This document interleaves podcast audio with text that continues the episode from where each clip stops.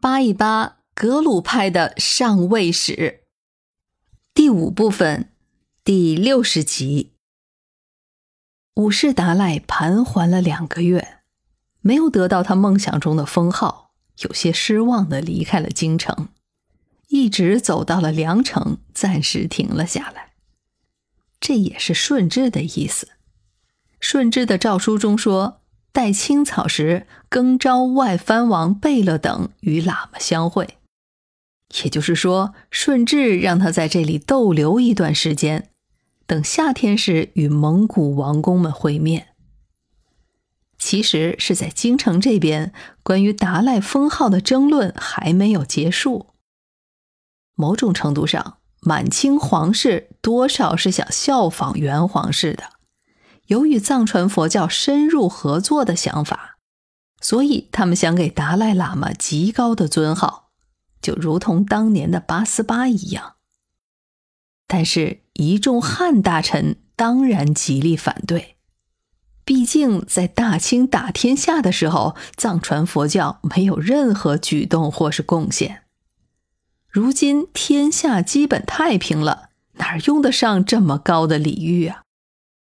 况且西藏和中央、达赖和皇上，这是中央藩属君臣尊卑的关系。在这种政治理念的熏陶下，顺治皇帝也就逐渐对五世达赖和藏传佛教有了更清晰的定位。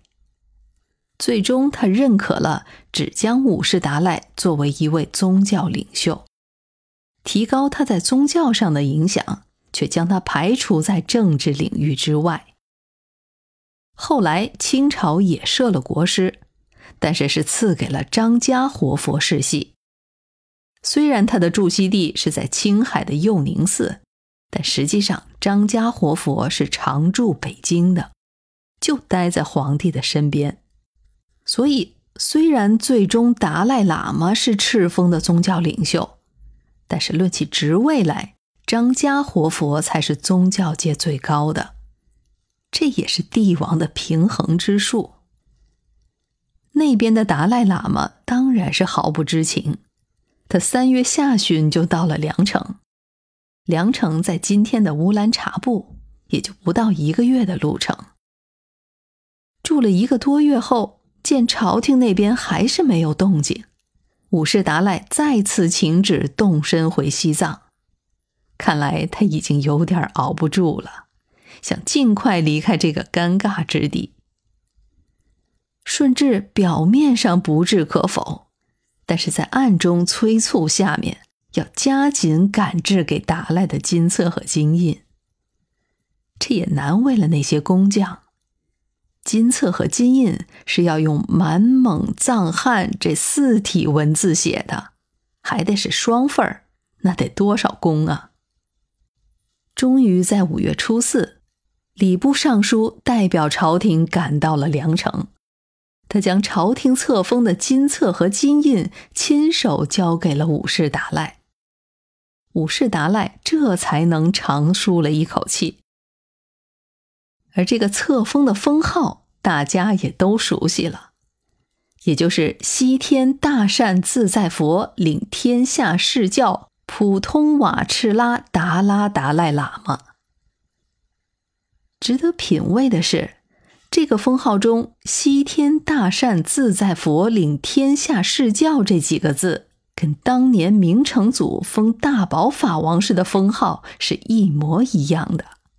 而普通瓦赤拉达拉达赖喇嘛和俺答汗赐名的瓦齐尔达拉达赖喇嘛也基本上是相似的。所以，实际上我们可以说，这个封号说好听点儿，就是将前人的用词结合起来；说不好听点儿，那就是拼凑出来的。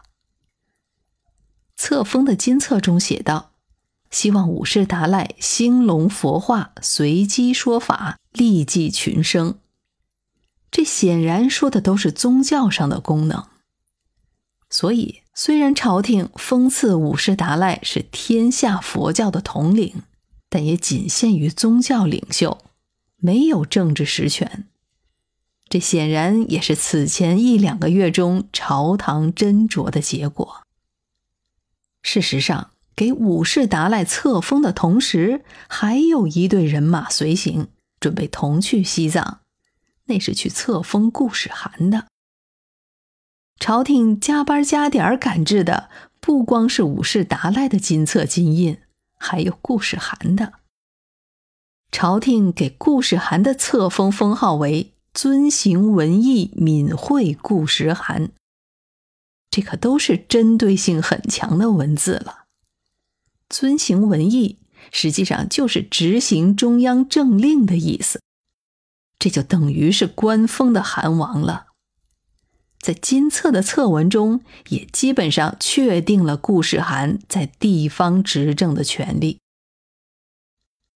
到现在，顾世涵和武士达赖进京的目的算是彻底实现了。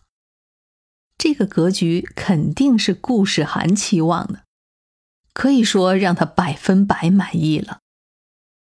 可是至于武士达赖，可就未必了。